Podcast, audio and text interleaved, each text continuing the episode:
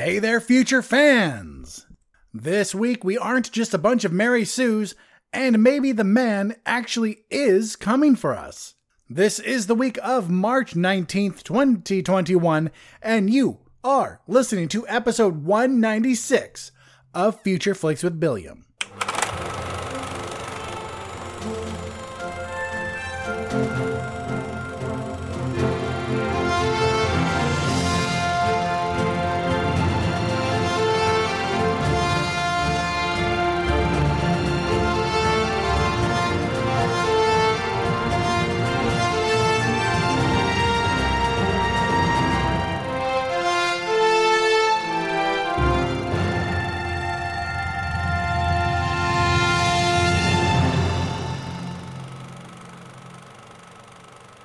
Everyone, welcome to the show. Sorry about last week's episode being so late, but hey, it came out, right? Yay, it did.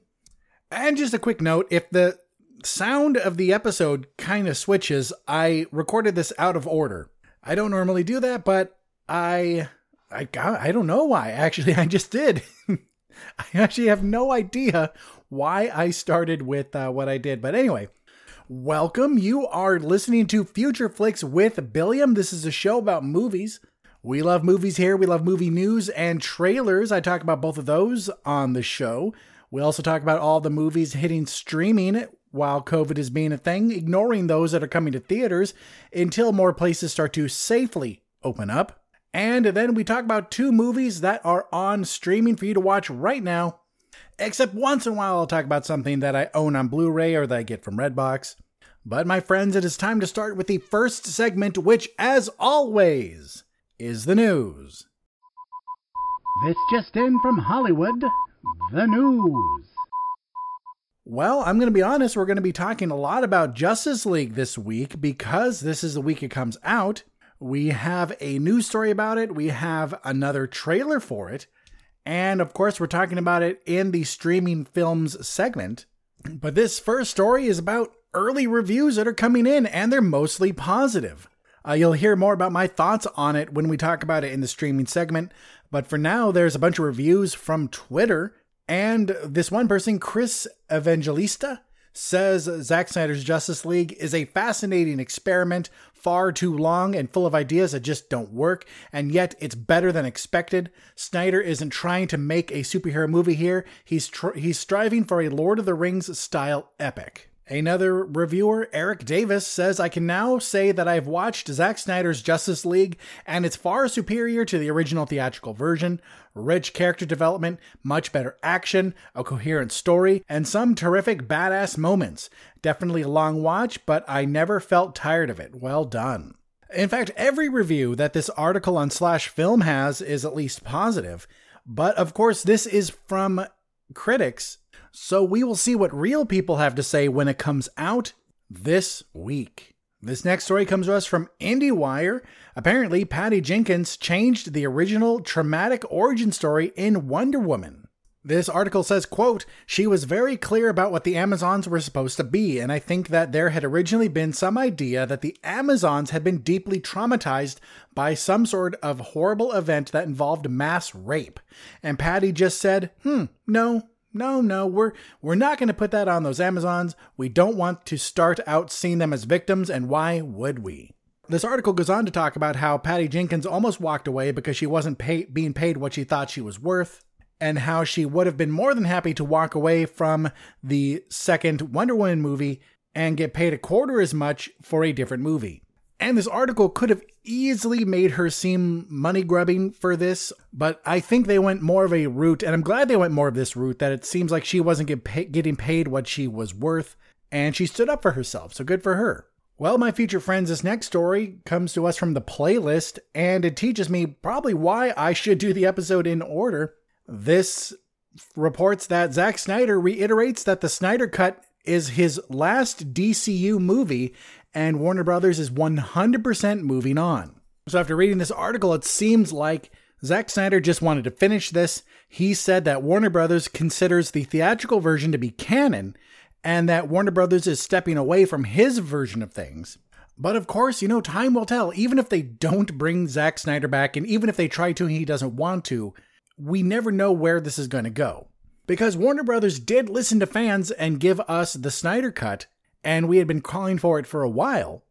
And I think the best thing that this movement did was bring to light the idea that sometimes, and a lot of times with Warner Brothers apparently, Disney is kind of known for this, but the studio comes in and just puts their hands all throughout what this director is working on and just kind of screws up a vision.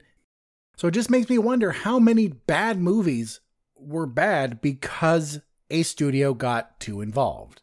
This next story comes to us from Variety, and it's not really new news that I would talk about. I think it's just interesting. And yes, it's about Japanese, so take from that what you will. But the Japanese movie Ito, also known as Itomichi, was named the Grand Prix winner of the sixteenth edition of the Osaka Asian Film Festival, and it also won the Audience Award. But the reason this is news, at least I think it's worth talking about, is because this year all of the jurors were Japanese. In previous years, it seems like they weren't all Japanese. I say that like that the opposite wasn't obvious by that statement. But yes, all the jurors were Japanese, and they debated whether it was appropriate to, to award the Grand Prix to a film by a Japanese director. So these people were aware of a potential bias. They discussed this potential bias, and the movie did win out because they said, however, we appreciated the fact that thirteen years after her debut, director Yokohama Sotoko returned to her hometown of Aomori. No, Aomori. Ah, I'm a really bad Japanese. I can't say that. Aomori?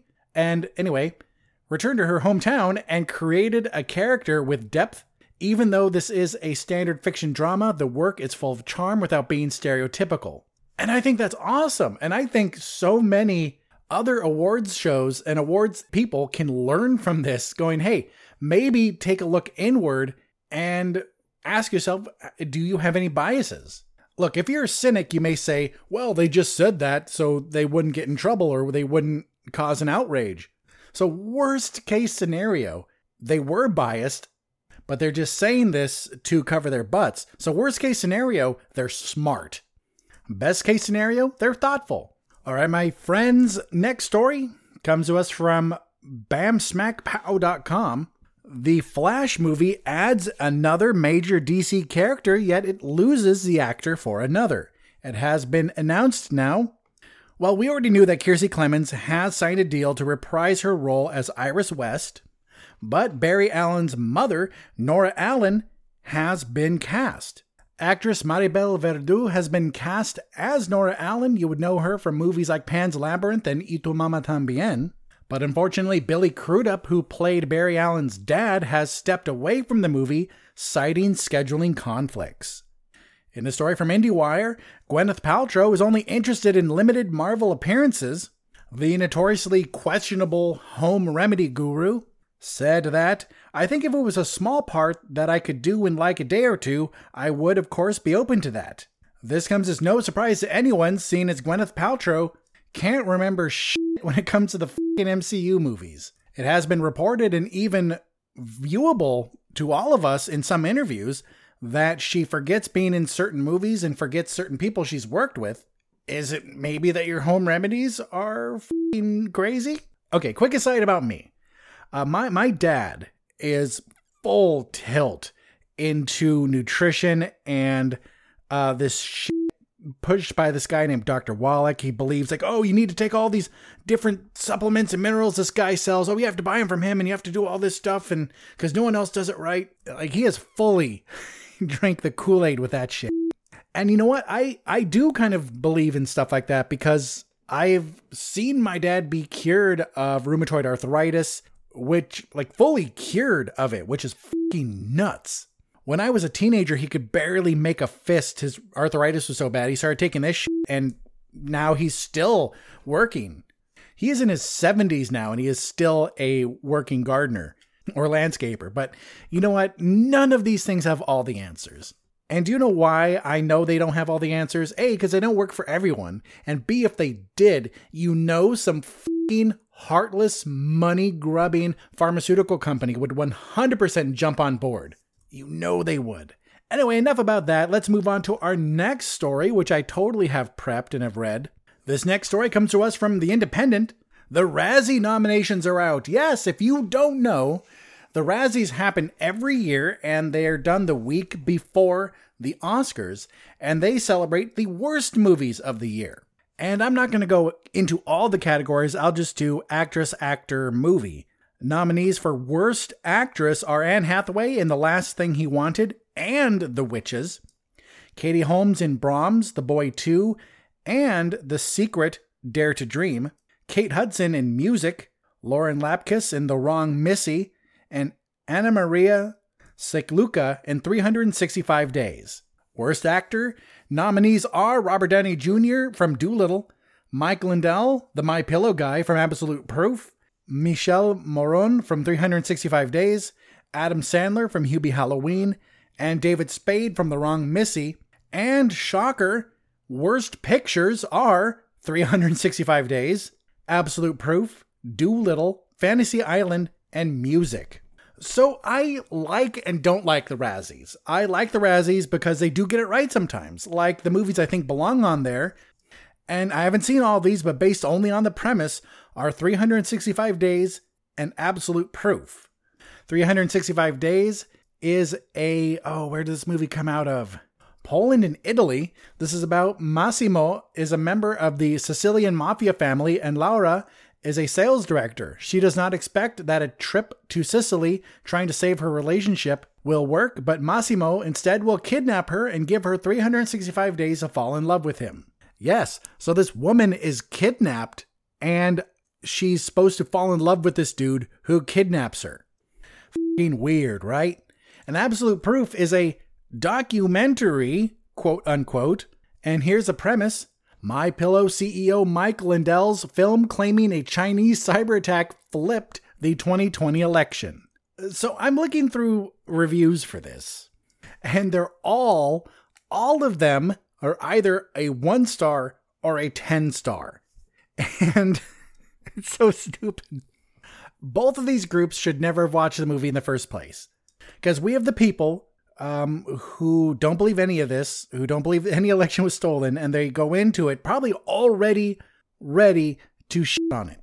Then we have the people who drink the Kool-Aid, who believe that we need saving from baby-eating Antifa terrorists, who just rate this a ten, go, oh, this is un- undeniable proof. And you know what? I'm going to be disappointed if Absolute Proof or three hundred sixty-five Days don't take it. Because what What bothers me with the Razzies sometimes is they don't account, like I always talk about, they don't take into account the fun of the movie. Because I thought Fantasy Island was fun. I thought it was enjoyable. I, I enjoyed it. It wasn't great, but it was much better than I thought it was going to be. Same with Dolittle. Am I ever going to watch Dolittle again? Probably not. But it was fun and enjoyable too. And saying Robert Downey Junior deserves a Razzie for best or worst actor? Uh, no, he wasn't that bad. All right, my future friends, that is it for the news. Let us take our first break as we hear word from our friends at the Somewhat Nerdy Radio Podcast, and then we'll be right back with the trailers. Are you looking for a nerd podcast that touches on every walk of nerd culture? Well, look no further. Somewhat Nerdy Radio is the podcast for you. We cover nerd culture, news, new movie reviews, bad movie reviews, video games, comics, with sprinkles of nerdy nostalgia throughout. Somewhat Nerdy Radio is a flagship podcast, the Somewhat Nerdy Podcast Network. Find us on every podcast app or stream it on somewhat nerdy dot com. Good journey, nerds. All right, everyone, welcome back to the show. It is time for everyone's favorite segment, the Trailer Trove. Avast, and welcome to the Trailer Trove. All right, my friends, first up in the Trove, we have a trailer for a movie called Every Breath You Take, set to come out on April second, starring Casey Affleck, Sam Claflin, Michelle Monaghan, and India Isley, I think is her name. This is about a psychiatrist whose client commits suicide and then finds his family life disrupted after introducing her surviving brother to his wife and daughter. So basically, this psychiatrist's patient's brother comes and meets the family, and then he starts to like wedge himself in there. It seems like he hits on the mom and the daughter, maybe sleeps with both of them, and things only get crazier from there. Next up in the trove, we just get another trailer for Mortal Kombat coming out April sixteenth in theaters and on H B O Max. And yeah, I'm already down. I already want to see this. I already am going to sit my ass down and watch this the week it comes out. I am super, super excited for this. Okay, maybe the week after it comes out. Yeah, the week after it comes out. Because the week that comes it comes out is my anniversary, so maybe the next week.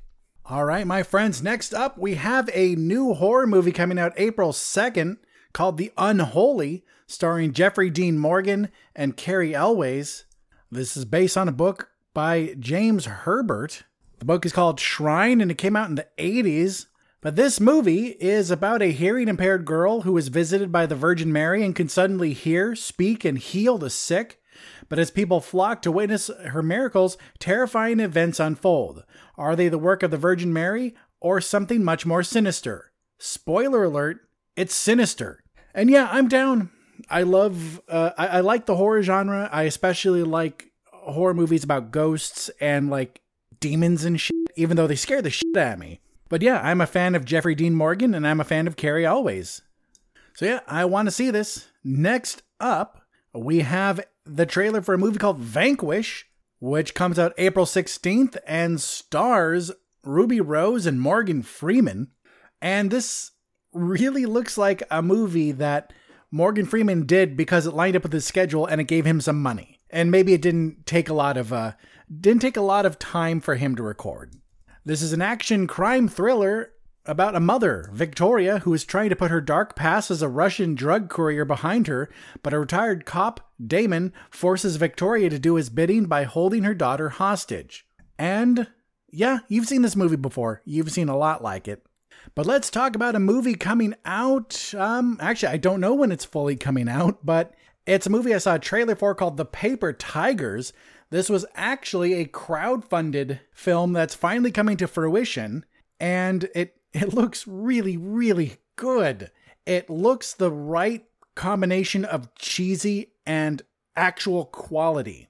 This is about three kung fu prodigies who have now grown up into washed-up middle-aged men, now one kick away from pulling their hamstrings.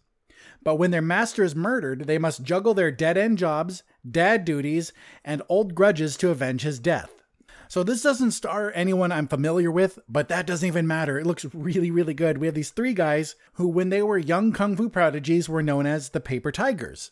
I'm sorry, they were just known as the Tigers. The joke is now they're older and more feeble and thus Paper Tigers.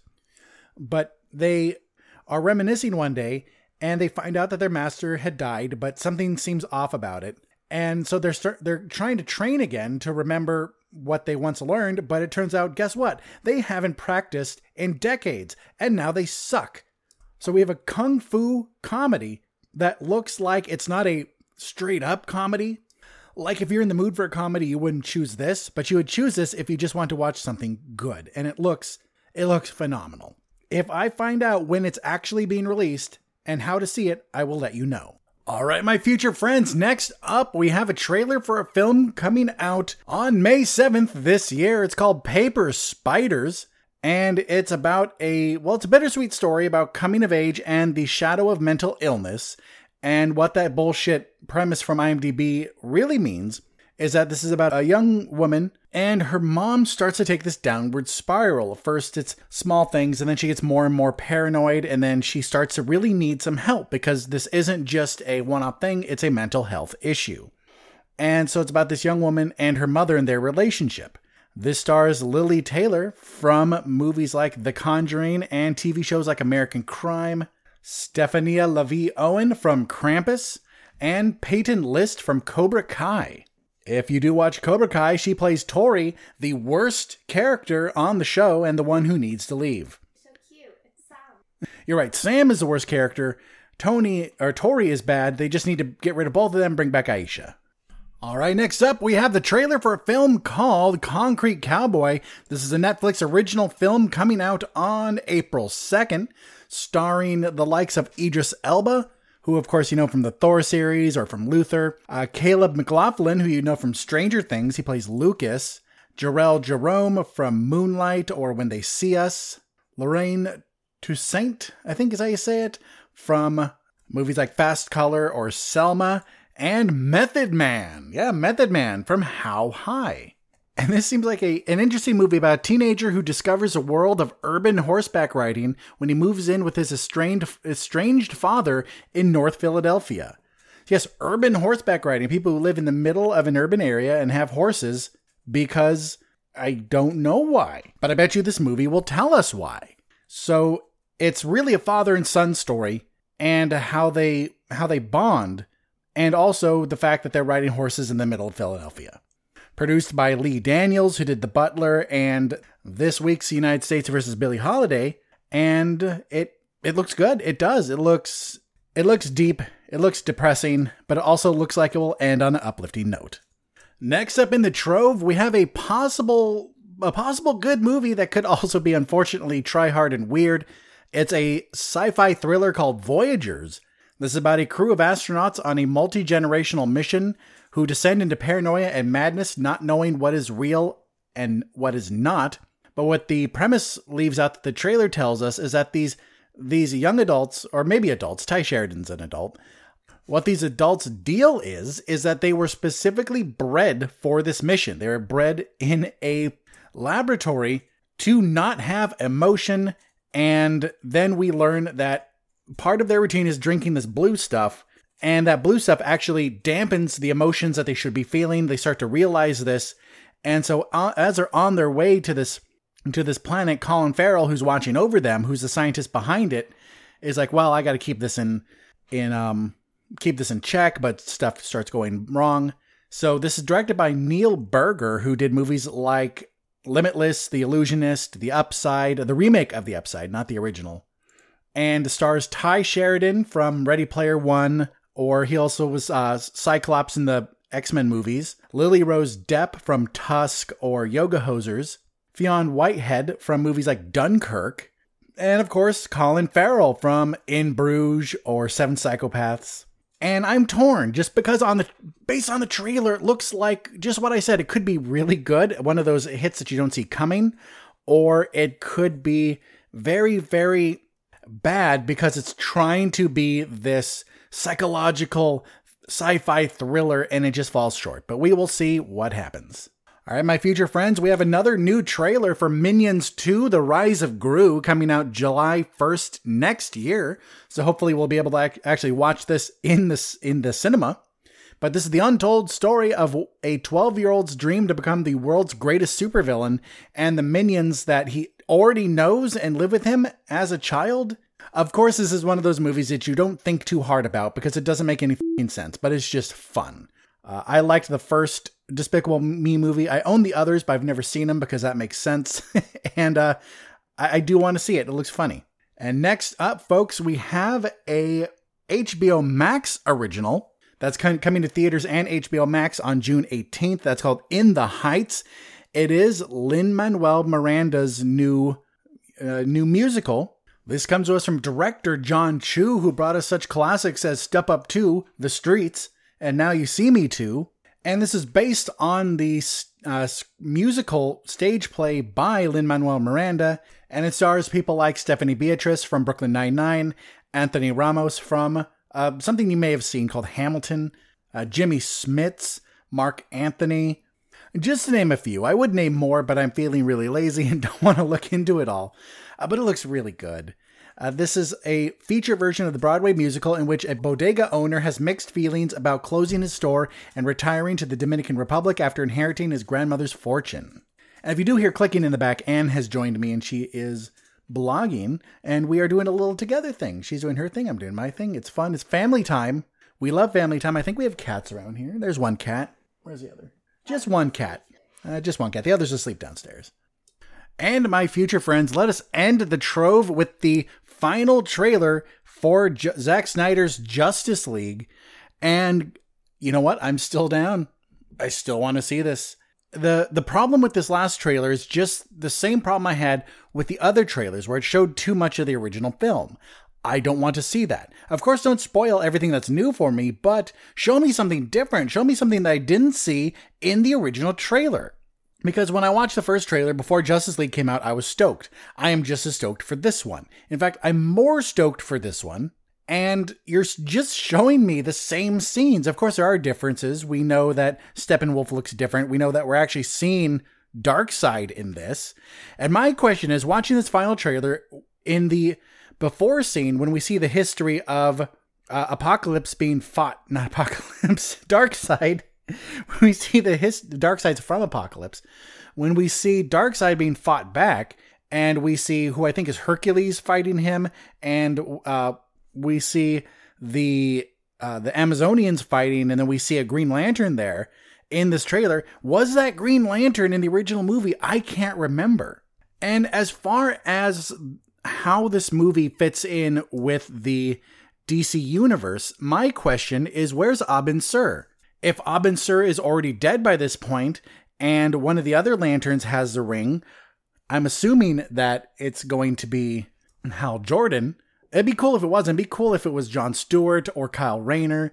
But anyway, why is there no Green Lantern here for this? Where is the Green Lantern? The only reason that I could possibly believe a Green Lantern wouldn't be here to defend Earth from Darkseid is because it's the in-between time after Abin Sur dies and Hal Jordan gets the ring, so he's he is training, and thus he's not ready.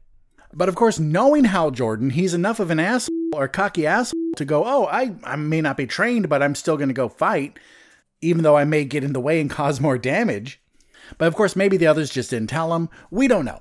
We don't know. But what we do know is that Justice League, the Snyder Cut, is coming out this week. I actually can't wait to see what Darkseid's going to do, because he's an actual scary bad guy. Because Thanos, we know, is not that strong. The only reason he it was so terrifying is because he got all of the Infinity Stones. What made Thanos so uh, so scary was the fact that he was so smart and he had this huge group of people fighting for him. Darkseid is actually terrifying on his own. It does bother me that Warner Brothers isn't taking this movie into canon, because it's already getting better reviews than the first one. So they should do the better of the two as their canon movie. But you know what? If Warner Brothers made good decisions, they would never be in this spot in the first place. All right, my future friends, that's it for the Trailer Trove. Let us take our next break as we hear a word from our friends at the Nerds of the Squared Circle podcast. And I'll be right back with the movies coming to streaming this week. Stay tuned. Nerds of the Squared Circle on somewhat nerdy dot com.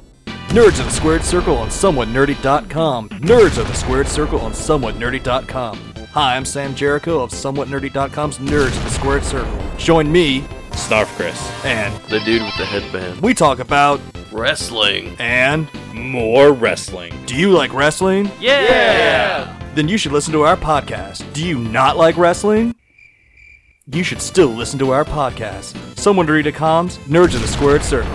Subscribe to us on iTunes or your favorite podcast app today. Nerds of the Squared Circle on somewhat nerdy dot com.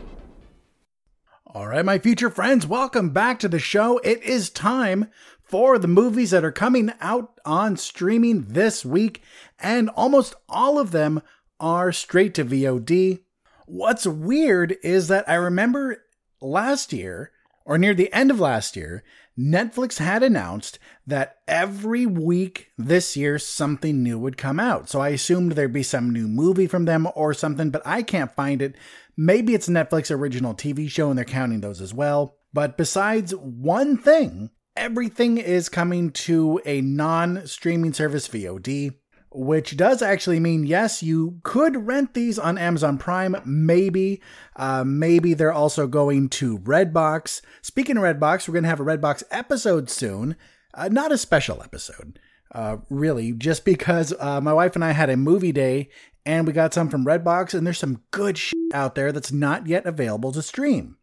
So let's jump right into the movies coming out this week on Video On Demand. The first is called Food Club.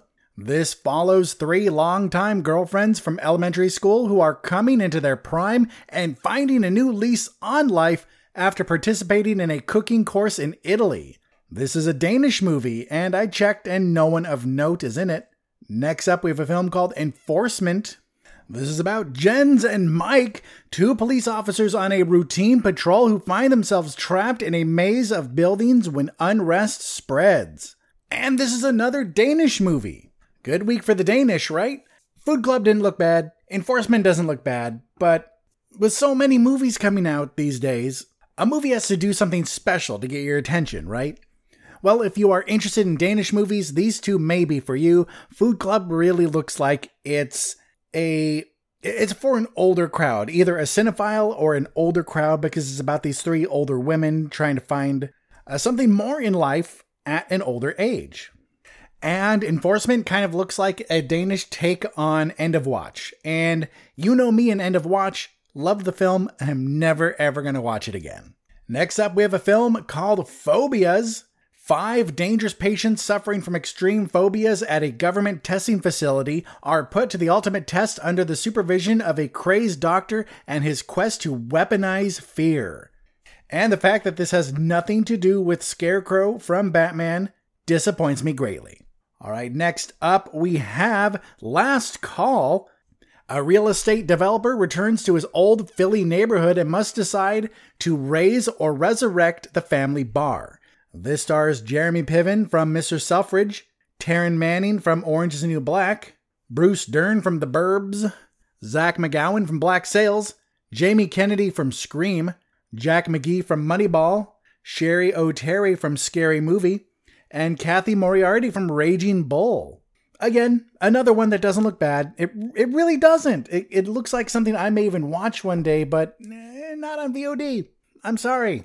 All right, my future friends, now we have to talk about Happily, a dark romantic comedy where Tom and Janet, who have been happily married for years, but a visit from a mysterious stranger leads to a dead body, a lot of questions, and a tense couple's trip with friends who may not actually be friends at all. This stars Joel McHale from Community, Carrie Bechet from Argo, Natalie Morales from Battle of the Sexes, Natalie Z from Justified, Stephen Root from Office Space, Shannon Woodward from Westworld, Charlene Yee from This Is forty, Kirby Howell-Baptiste from The Good Place, Paul Scheer from The League, Al Maljugal from Night School, and John Daly from Masterminds. And I think the actress's name is Carrie Bechet from Argo, because either that or her, her name is Biche, which is a very unfortunate name, seeing as how people like to say Biche these days to avoid saying bitch. And if you liked Joel McHale in Community, if you liked his character in that, you'll like this. If you liked his character in The Happy Times Murder, you'll like his character in this. It's the same character, basically. And that's not really a dunk on Joel McHale, because he does a character well. He knows it. And so he does that. So when he's in a movie and he's playing that character, it's good. Oh, these are not in order. Wow. Okay, so if you're new, normally I put the movies in some sort of order. So in the old show, before COVID, I would have two segments, uh, the the limited limited releases and indie films, where I would just talk about the bare bones of movies that didn't really interest me, and then I would talk about the wide releases and interesting indies. Because when COVID wasn't a thing, some weeks, so many movies would be coming out that I had to divide them. And also I learned that if I tried to talk about each and every movie, sometimes I didn't have anything to say, like with Exodus. So Exodus, when a V H S tape proves the existence of a rumored doorway to paradise, a young man abandons his decaying hometown in pursuit of the door to salvation, evading vengeful pursuers along the way. This stars no one of note. All right, we mentioned this. We uh, I mentioned this in the Trailer Trove. I mentioned that it's time to talk about Zack Snyder's Justice League because, you know, there was the final trailer that came out mere days before this film was supposed to drop. But you already heard my views on the trailer. Now it's time to talk a little bit more about this movie. So just in case you didn't know, this is Zack Snyder's definitive director's cut of Justice League. Determined to ensure Superman's ultimate sacrifice was not in vain, Bruce Wayne aligns forces with Diana Prince with plans to recruit a team of metahumans to protect the world from an approaching threat of catastrophic proportions. This stars everyone from the first time around. So yay, we can save ourselves that, because you've probably seen Justice League. Uh, with my love of comic book movies and the fact that I talk about it a lot, you've probably seen it. I'm not saying you've seen it because of me, but you've seen it because... if you listen to me, you probably have similar tastes, maybe? So yeah, if you have seen this movie and you even liked it a little bit, or, fun fact, even if you hated it, you may have been eagerly awaiting this version. Because if you remember, Zack Snyder had to step away from the Justice League because of personal problems, with a problem with his family. So then, the now cancelled Joss Whedon came in, and let's be honest, even if Joss Whedon wasn't cancelled, Justice League failed because it was these two visionary directors almost butting heads via their unfinished project. We had something that Zack Snyder had a vision for and already started. We had Joss Whedon who came in, who has his own style, and changed the film around. So even if we still liked Joss Whedon, Justice League would still have been a iffy movie. I liked it, even though it wasn't great. I liked it because it was just fun. Hopefully now it will be fun and a better movie. But here's the question. This has a runtime of four hours and two minutes. Will the runtime of this film affect how much someone can enjoy it? Will the fact that you need to put aside a good portion of your day, will that affect the enjoyment of the movie? Because a long movie is an event. It is a big deal. So the bonus is you'll be at home, thus you'll be able to pause it whenever you want, so you don't have to wonder, when's the best time to go to the bathroom? Like, if I go to the bathroom now, will I miss something important? You don't have to use RunPee, which I think is the app that allows you, yeah, the app that tells you the best time to take a pee during a movie. So you don't have to use it because you could pause it. But even then, even then, this is four hours.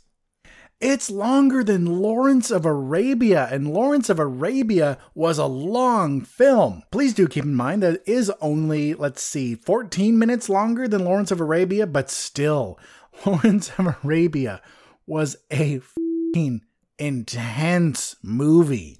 If you've never seen Lawrence of Arabia, do yourself a favor and watch it. Even if you don't love it, it's classic cinema. Uh, Peter O'Toole, Alec Guinness, uh, Omar Sharif, Anthony Quinn. It's just a great cast, great movie. But anyway, let's go back to talking about Justice League, which is, you know, kind of different from, uh, from Lawrence of Arabia. Because this movie has the opportunity to change everything for the D C E U. I know they swear the D C E U is now defunct, but they're still making movies. They're not going to be super intertwined anymore, but then again, they don't really have to be, do they? We expect this from Marvel, where you have to have watched all the movies leading up to something to fully get it. I mean, technically, you could have watched just the Avengers movies and understood it enough to enjoy it, but to get the full experience, you needed to watch them all. But with D C, like we talked about in the news, maybe be better if they do their own thing and not try to copy something that Marvel's already killing it at. Because maybe it would be refreshing to watch a movie without having the, to, the prerequisite of watching everything before it. But that's all speculation. But this can change things to the D C E U. Because we know that they want to recast a lot of these roles. We know that some people are safe. We know that Jason Momoa is safe. We know that Gal Gadot is safe. And when it comes to Henry Cavill, we hear so much. We hear that he's they're looking for another Superman. We hear that they're going to keep him. We hear that they're going to keep him for something else, but not as the main Superman. It's hard to tell. Ben Affleck supposedly out, but he's not out, but he is. Ezra Miller may be safe as long as he, as long as he doesn't choke anyone else. J K. Simmons is Commissioner Gordon. We know he's coming back as Jameson in Spider-Man. Everything is so up in the air now. Even Amber Heard. Amber Heard, if you haven't heard, may have been fired from Aquaman because of the fact that she has abused Johnny Depp. And I do think that D C and Warner Brothers needs to take a stand, and I And I think even though nothing's been proven yet, the evidence against her is so damning that if the roles were reversed, if a man had that kind of evidence against him, the man would have been fired by now. And I think we have to treat this equally. We have to treat abuse equally. If a woman comes out and is found out that she's a uh, she's an abuser, she should be just as canceled as any man should be. But I was on the topic of how this can change everything for the D C E U. If this goes over well, it may make D C and Warner Brothers reconsider the future, because supposedly we're still getting a Flash movie, Aquaman two is in the works, and this could be the Joker we need to see from Jared Leto.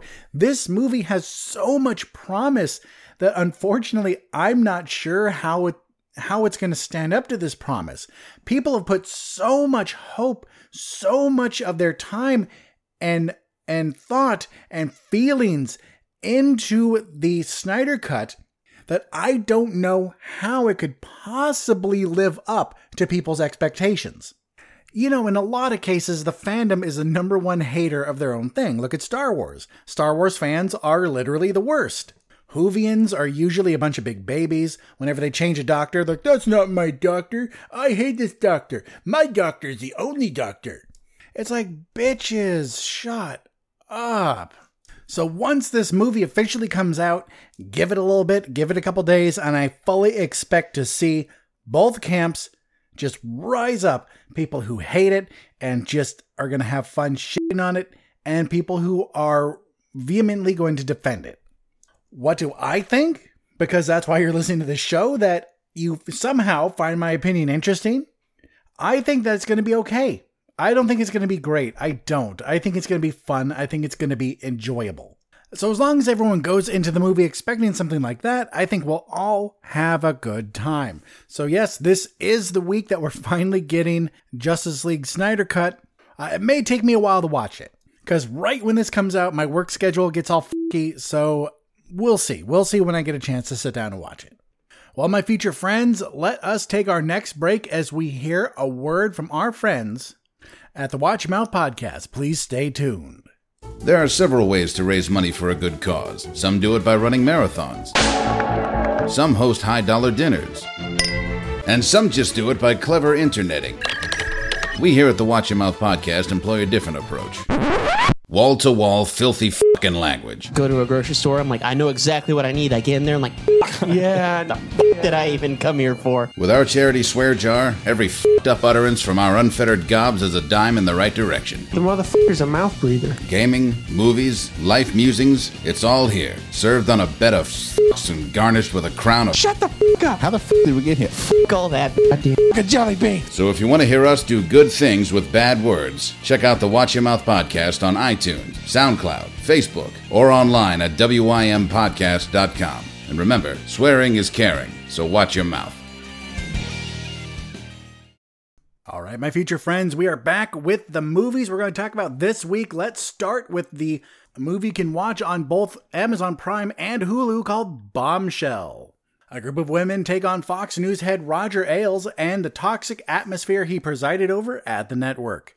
This stars Charlize Theron from Monster, Nicole Kidman from Batman Returns, Margot Robbie from I, Tonya, John Lithgow from Third Rock from the Sun, Allison Janney from West Wing, Kate McKinnon of Saturday Night Live fame, Connie Britto from Na- Britain, not Britto, Connie Britton from Nashville, Liv Hewson from the Santa Clarita Diet, Bridget Lundy Payne from Atypical, Mark Duplass from The League, Stephen Root from Office Space, and Malcolm McDowell from Star Trek Generations.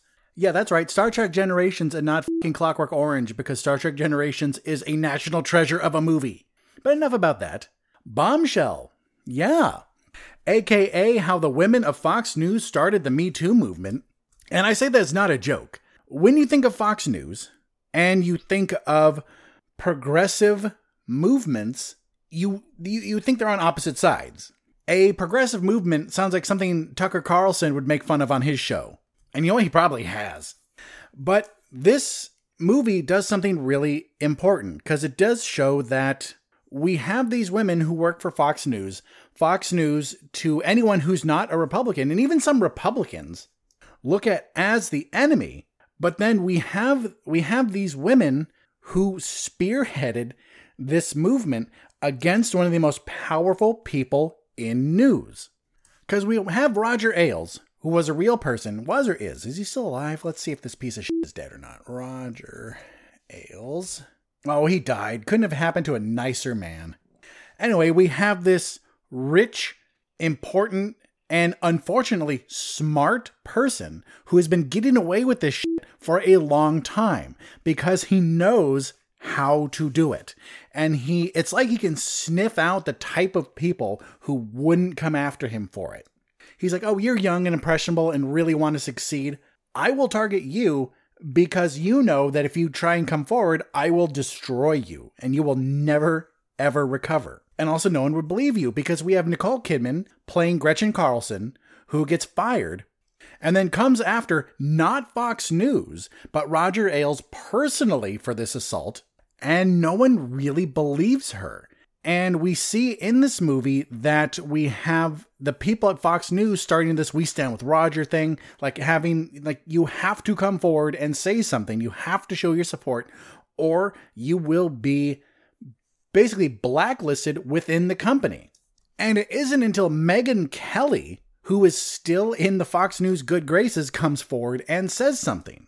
Because this movie, which I think was a sloppy movie, but we'll talk about that later, follows two stories. It has Charlize Theron as Megyn Kelly, Nicole Kidman as Gretchen Carlson, and Margot Robbie as someone whose name I totally am not looking up right now. Oh, that's why. She's not a real person. Okay, so Megyn Kelly, Gretchen Carlson, real people. We know this. Roger Ailes, real person. Rupert Murdoch, real person. All these people, real. Kayla Pospils- Pospilsil, however you say that name, played by Margot Robbie, is fake. She was created to stand as an example of the other women who aren't famous like Carlson and Kelly who went through this. I forgot to mention a couple people who were in this. Uh, Kevin Dorff, uh, who is in a few episodes of Brooklyn Nine-Nine, uh, plays Bill O'Reilly. We have Richard Kind, and this is my favorite one, Richard Kind playing Rudy Giuliani. And even though he doesn't look much like Rudy Giuliani, Richard Kind's kind of I've lost my mind way of comedy works so well for Giuliani. It's amazing. Then we have Spencer Garrett. Uh, who did you play again? Spencer Garrett as Sean Hannity, who even kind of looked the part just a little bit, and Tony Plana as Geraldo Rivera. You know what? I kind of lost my train of thought. So let's start over with what I didn't like about this movie. Um, It was a little haphazard. It tried to do too much. It tried to do way too much in the time it had. Uh, because this movie was only, let's see how long it was. This movie was only an hour and forty-nine minutes, and it tries to tell three complete but also interwoven stories. It tries to tell the story of Gretchen Carlson trying to come forward against Roger Ailes, but basically getting blasted for it. We have Megyn Kelly's story of her trying to deal with Donald Trump, because if you remember, there was drama between her and Donald Trump because she brought up Donald Trump's blatant sexism and misogyny and gets hate mail and death threats for it, because that's the logical thing to do. And then we have Margot Robbie's character, who is actively going through with what these two other women went through. And she starts off working for Bill O'Reilly, who was a creep himself. So we have an hour and fifty minutes to tell these three stories that, even though they do intertwine and they come together at the end, it just feels, it just felt like a sloppy movie. And it felt like the people behind this movie thought that, oh, we have this important story to tell, and it has the benefit of going with, according to this Gallup poll, with what the majority of people are actually leaning towards. Because uh, this Gallup poll done on January twenty-first, twenty twenty-one, it has people who either identify as Democrat or lean more to the left at fifty percent of Americans, and then people who di- identify as Republicans or lean more to the right, forty-one percent, with the others either undecided. So they have this safe bet on their hands. So it feels like they got lazy. It feels like they have this story that people are going to sympathize with. Unless you're some sort of monster, you're going to sympathize with women being sexually harassed, or unless you're a unless you're a predator yourself, you're going to sympathize with this. So we have this story that's easy sympathy, especially because it really happened.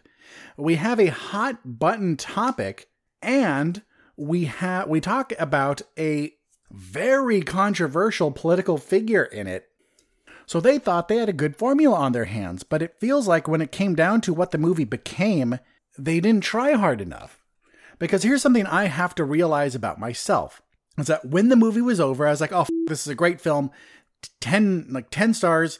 I can't believe how good it was. But the more I thought about it, the more I saw that I didn't like.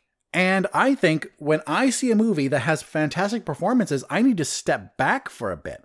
And we're going to talk about this too when it comes to the United States versus Billie Holiday. That if I am too blown away by a good performance, it blinds me in that moment to what's wrong with the movie. And now that it's been a while since I've watched Bombshell, what's wrong with the movie outweighs what worked. And the only thing that saves this movie from being actually bad are these great performances. And this was directed by Jay Roach, who did movies like Trumbo, the Austin Powers movies, Mystery Alaska, Meet the Parents, Dinner for Schmucks. And I think someone better for this movie would have been someone like Aaron Sorkin. And speaking of men, speaking of the, I just realized that the person I had in mind better maybe to direct this was another man. Here's one of the biggest controversies of the film. It's not the fact that it attacks Fox News, but it's a fact that a lot of the people behind this, the director, the writer, a bunch of producers, were men. And Charlize Theron actually spoke out about this, and she spoke to IndieWire about this, and she says, I quote, "But this is such a great example of how we should not compartmentalize these stories to just one particular sex being able to tell it. I want to see more opportunity for female writers and filmmakers, but I also think that it's a mistake to isolate men completely from that process. When you find the right man to tell the story, there's real value in that." She goes on to say, listen, we should always question this stuff, and I'm totally open to the conversation around it. But if I had to do it all over again, I would do it exactly the same way. The men in my life are incredibly compassionate and ask questions about things in a way that is inspiring to me. Why would I eliminate that interest? And you've heard me say something like that, but not as eloquent before, where it is important that we have own voices tell their own stories. But at the same time, we should not deny others from telling them, especially if they can do a good job.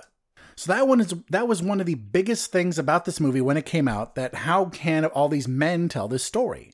And I think that Charlize Theron hit it on the nose.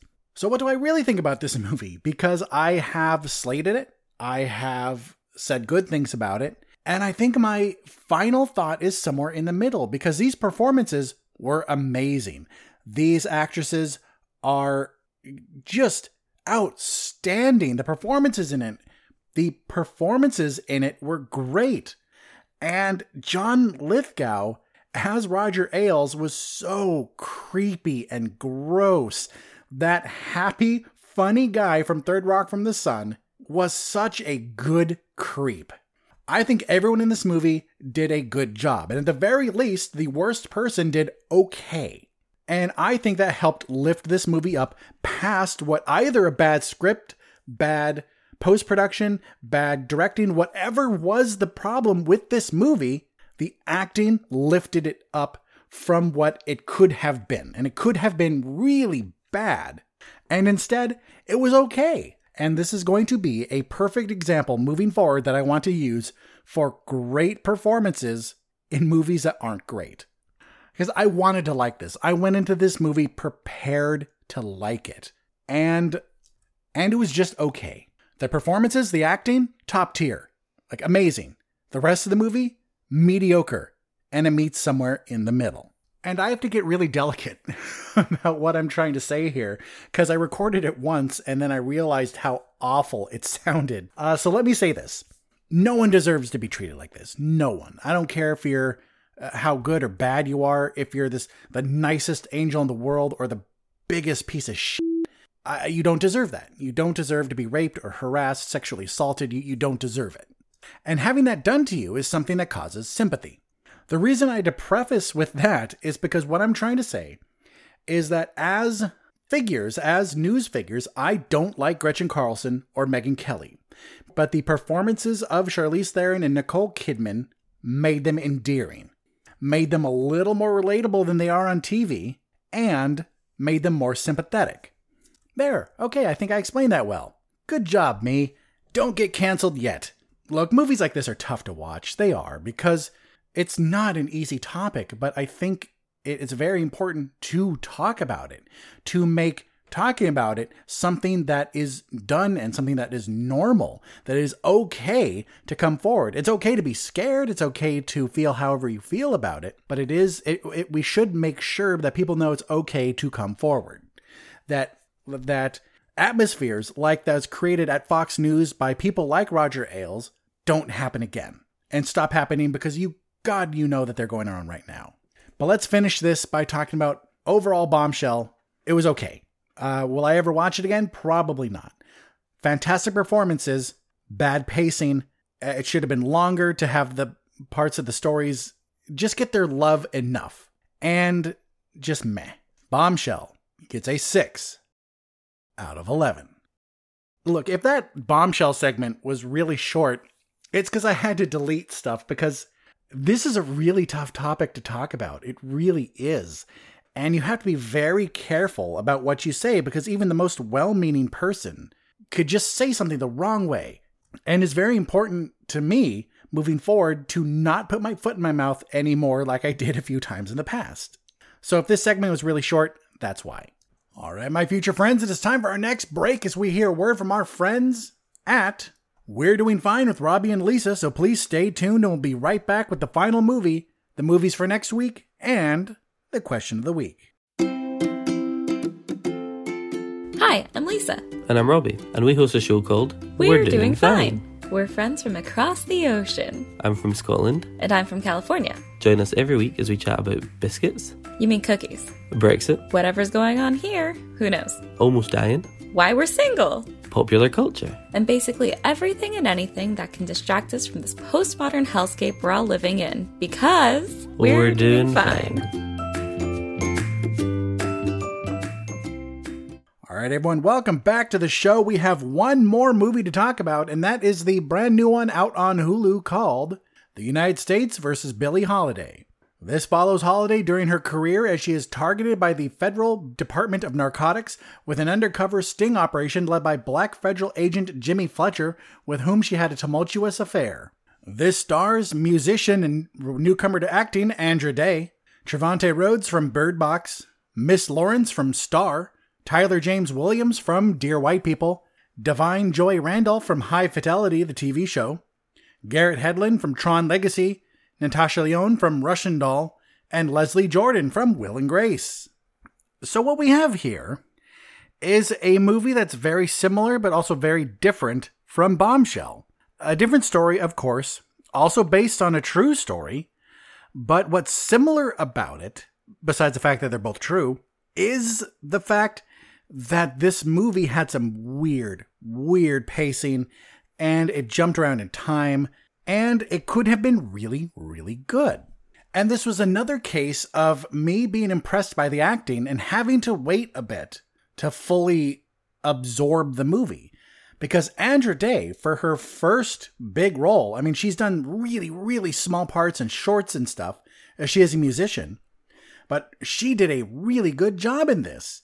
And like my friend, friend Carrie Ann said, is that acting in a biopic should be looked at differently when it comes to award season, when it comes to acting in a fictional role, because when you're working in a biopic and your character really existed, you have a lot to draw on. And true, it takes a lot of skill to mimic someone that well and make it seem, make it seem believable, but you're also not starting from scratch with something.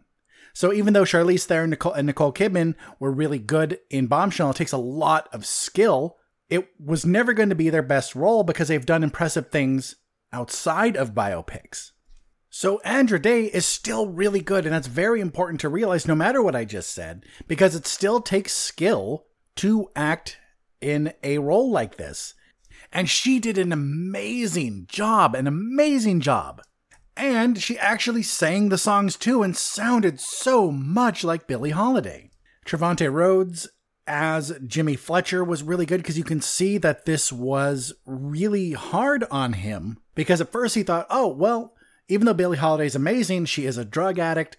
She does drugs. That's illegal. I have to stop this. But then he starts to realize that there's more to it, that it's not just a war on drugs and they're targeting Billie Holiday. It's a war on Billie Holiday and her song Strange Fruit.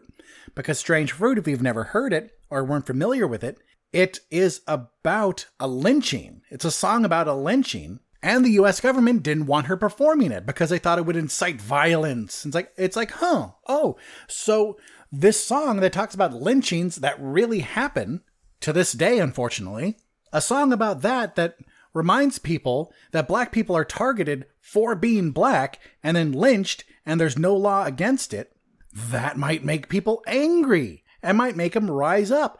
Maybe, maybe we should do more to stop this shit.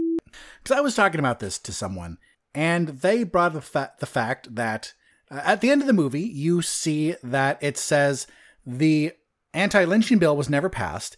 In twenty twenty, it was brought up again, and it was re- reported out to the House Judiciary Committee, and it was passed by the House, but then the bill was being considered by the Senate, but Senator Rand Paul prevented the bill from being passed by unanimous consent because he had uh, he had problems with the wording of it. But someone whose identity shall remain nameless, uh, no one in this house, uh, someone said, why do we even need this bill? Because murder is still murder. And maybe some of you are, are thinking the same thing. Why do we need legislation against it? Well, I did the Google for you. And the difference is it makes lynching a federal crime. Murder, unless a federal law is broken, is not a federal crime. It's a crime dealt with by the state. But we shouldn't even be asking that. Passing a bill that makes lynching a hate crime is obvious. Because if you realize, we only call it lynching when it's a black person. If someone gets hung, we talk about hangings. It's only lynchings when it's black people, not just people of color, black people. So that's just a little F Y I for you about, about that. But so the government didn't want this song sung. They didn't want this song sung because they it would create civil unrest. So they went after her for her drugs. And I'm not making comparisons between Holiday and Capone, but in a similar way, they went after Capone because of tax evasion, because that's what they could get him on. So this movie had a lot of important things to say. It told a story that we need to know. It tells a story about a beloved historical and musical figure that we needed to know. And while it doesn't excuse her drug use, it also doesn't vilify it. And I think that's very important because it does many times in the movie refer to her drug use as an illness. Because that's exactly what drug addiction is. Because if it wasn't an illness, if it wasn't something outside of your ultimate control, then once you realize, I don't want to do it anymore, you should be able to just go, okay, bye, walk away, never touch it. But there's more to it. So I think they handled that well. I think they handled the story, at least that part of Billie Holiday's story, very well. What they didn't do well was the rest of it. The movie felt very, very disjointed. Because we start out with Billie Holiday being interviewed by Will and Grace's Beverly Leslie. We start out with her telling this story, and then it jumps back in time. But then it keeps jumping around, jumping forward, jumping back, jumping back to the interview. And so I thought, and Ann thought as well when we were watching it, that it was going to end with the interview. But there's even another time where she's singing Strange Fruit without any musical accompaniment, staring straight at the camera, kind of like how A Star Is Born ended. And I thought that they're going to go that way with it. And then it didn't end. It kept going. And then it ended with her death. And it made the opening and the fact that they kept coming back to this interview so confusing. Because when we see a movie like this, where someone's telling this story through an interview, we assume that keeps coming back to that, coming back to that. And that's where it's going to end. Either that, it's going to end after the interview, right when the interview ends and they walk out and something happens. So the timeline was really weird. The pacing of the whole movie was really weird. There were a couple moments of true brilliance in it, because there's this part where they're on tour and they stop because she has to pee. So she jumps out in this field, or she jumps into this field and starts getting ready to pee, and she hears crying, and she goes to find a lynching that had just happened. Uh, the family is crying, and there's a body hanging from the tree. And then she gets very distraught, obviously, and goes into a house. And then through this, what looks like a one-shot scene, time passes. And I think that one scene was done very well. Because then we see Jimmy Fletcher trying to stop her from shooting up again. And then it just takes this very artsy turn that I liked, but it felt out of place. It felt out of place in what was a very straightforward biopic. So altogether, Lee Daniels of, you know, the Butler fame, uh, who also did Precious and The Paperboy, a little bit of Empire. Anyway, Lee Daniels had some good ideas. And you could see somewhere in this movie was a grade A film. Somewhere in this movie was perfection, but it can't come to fruition. I don't know if that was his fault, if it was in post. I, I don't know whose fault it was, but this was a sloppy film that, just like Bombshell, was saved by its performances. And I know the directors do have a lot to do with the performances too. It's a conversation between the actor and the director, because even the most talented actor needs direction. So there was brilliance from Daniels in this, but it just didn't come together. Something didn't work. Something was wrong. And just like Bombshell, I wanted so much to like this. I wanted to like it so much. I wanted to start telling everyone, hey, have you seen The United States versus Billie Holiday? It is amazing. It has a part of history we need to know. You need to watch it, but I can't say that. What I can say is, I, is do you want to watch a really good performance? Watch this. Do you want to be amazed listening to how close a newcomer actress, but also a talented singer, can come to sounding just like Billie Holiday? Watch this. Watch this for the performances, and then get disappointed because overall it's not just a good movie. And a special nod to Garrett Hedlund, because I just wanted to punch him in his smug asshole face the whole time. And I loved Garrett Hedlund since Four Brothers. If you remember that John Singleton movie from early two thousands with Mark Wahlberg and Tyrese and Andre three thousand and Terrence Howard, amazing film. But I have loved Garrett Hedlund since back then, and I wanted to punch him in his mouth. This movie disappointed me. Bombshell disappointed me. Because with both of these movies, once they ended, I was high on them because of the performances. I loved it. I thought they were amazing. And then once I let it stew, I realized they're not. They are imperfect, they are flawed, they have many issues, and the only thing saving both of these films from being garbage are the amazing performances. So just like Bombshell, The United States versus Billie Holiday gets a six out of eleven. Really, really fun fact about Billie Holiday, though. So if if you haven't read or seen the stage play of seven hundred Sundays by Billy Crystal, or read his next book, Still Fooling Them, you should, because they are uh, very interesting. But fun fact, Billy Crystal's uncle, M- uh, Milt Gabler, who found Commodore Records, which was an, an independent record label, that was the pressing was done by Decca and a couple other uh, record makers. It was Milt Ga- Gabler and his Commodore record label that released Billie Holiday's Strange Fruit. seven hundred Sundays and Still Fooling Them are great. seven hundred Sundays is an emotional journey. Uh, you should read it or listen to the audiobook or watch the stage play. It's amazing. Billie Holiday took Billy Crystal to his first movie, and he sat on her lap when he was about a young child, and they watched the movie. Well, my future friends, that is it for the films. Let us not take another break because we're done with all of them and jump right into the question of the week and the movies for next week. So if you don't remember, the question of the week for this week was, what is your favorite performance in a biopic? Our first answer comes to us from the good friend of the show, Brian Q. And he says, The Passion of Joan of Arc from nineteen twenty-eight, directed by Carl Theodore Dreyer. He says, it's told through extreme close-ups, nineteen twenty-eight silent film, amazing acting. Dreyer was ahead of his time on many levels. And then he reminds me to watch Vampire, and I'm so sorry. It's been on my list forever, and it just it just stays there. Like like my to-be-read pile. It it just never, never shrinks.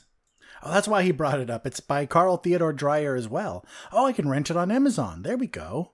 So Anne has an answer as well. Fun fact, she misunderstood the question and thought it was just favorite biopic and not performance within. And so her answer was Dirty Dancing.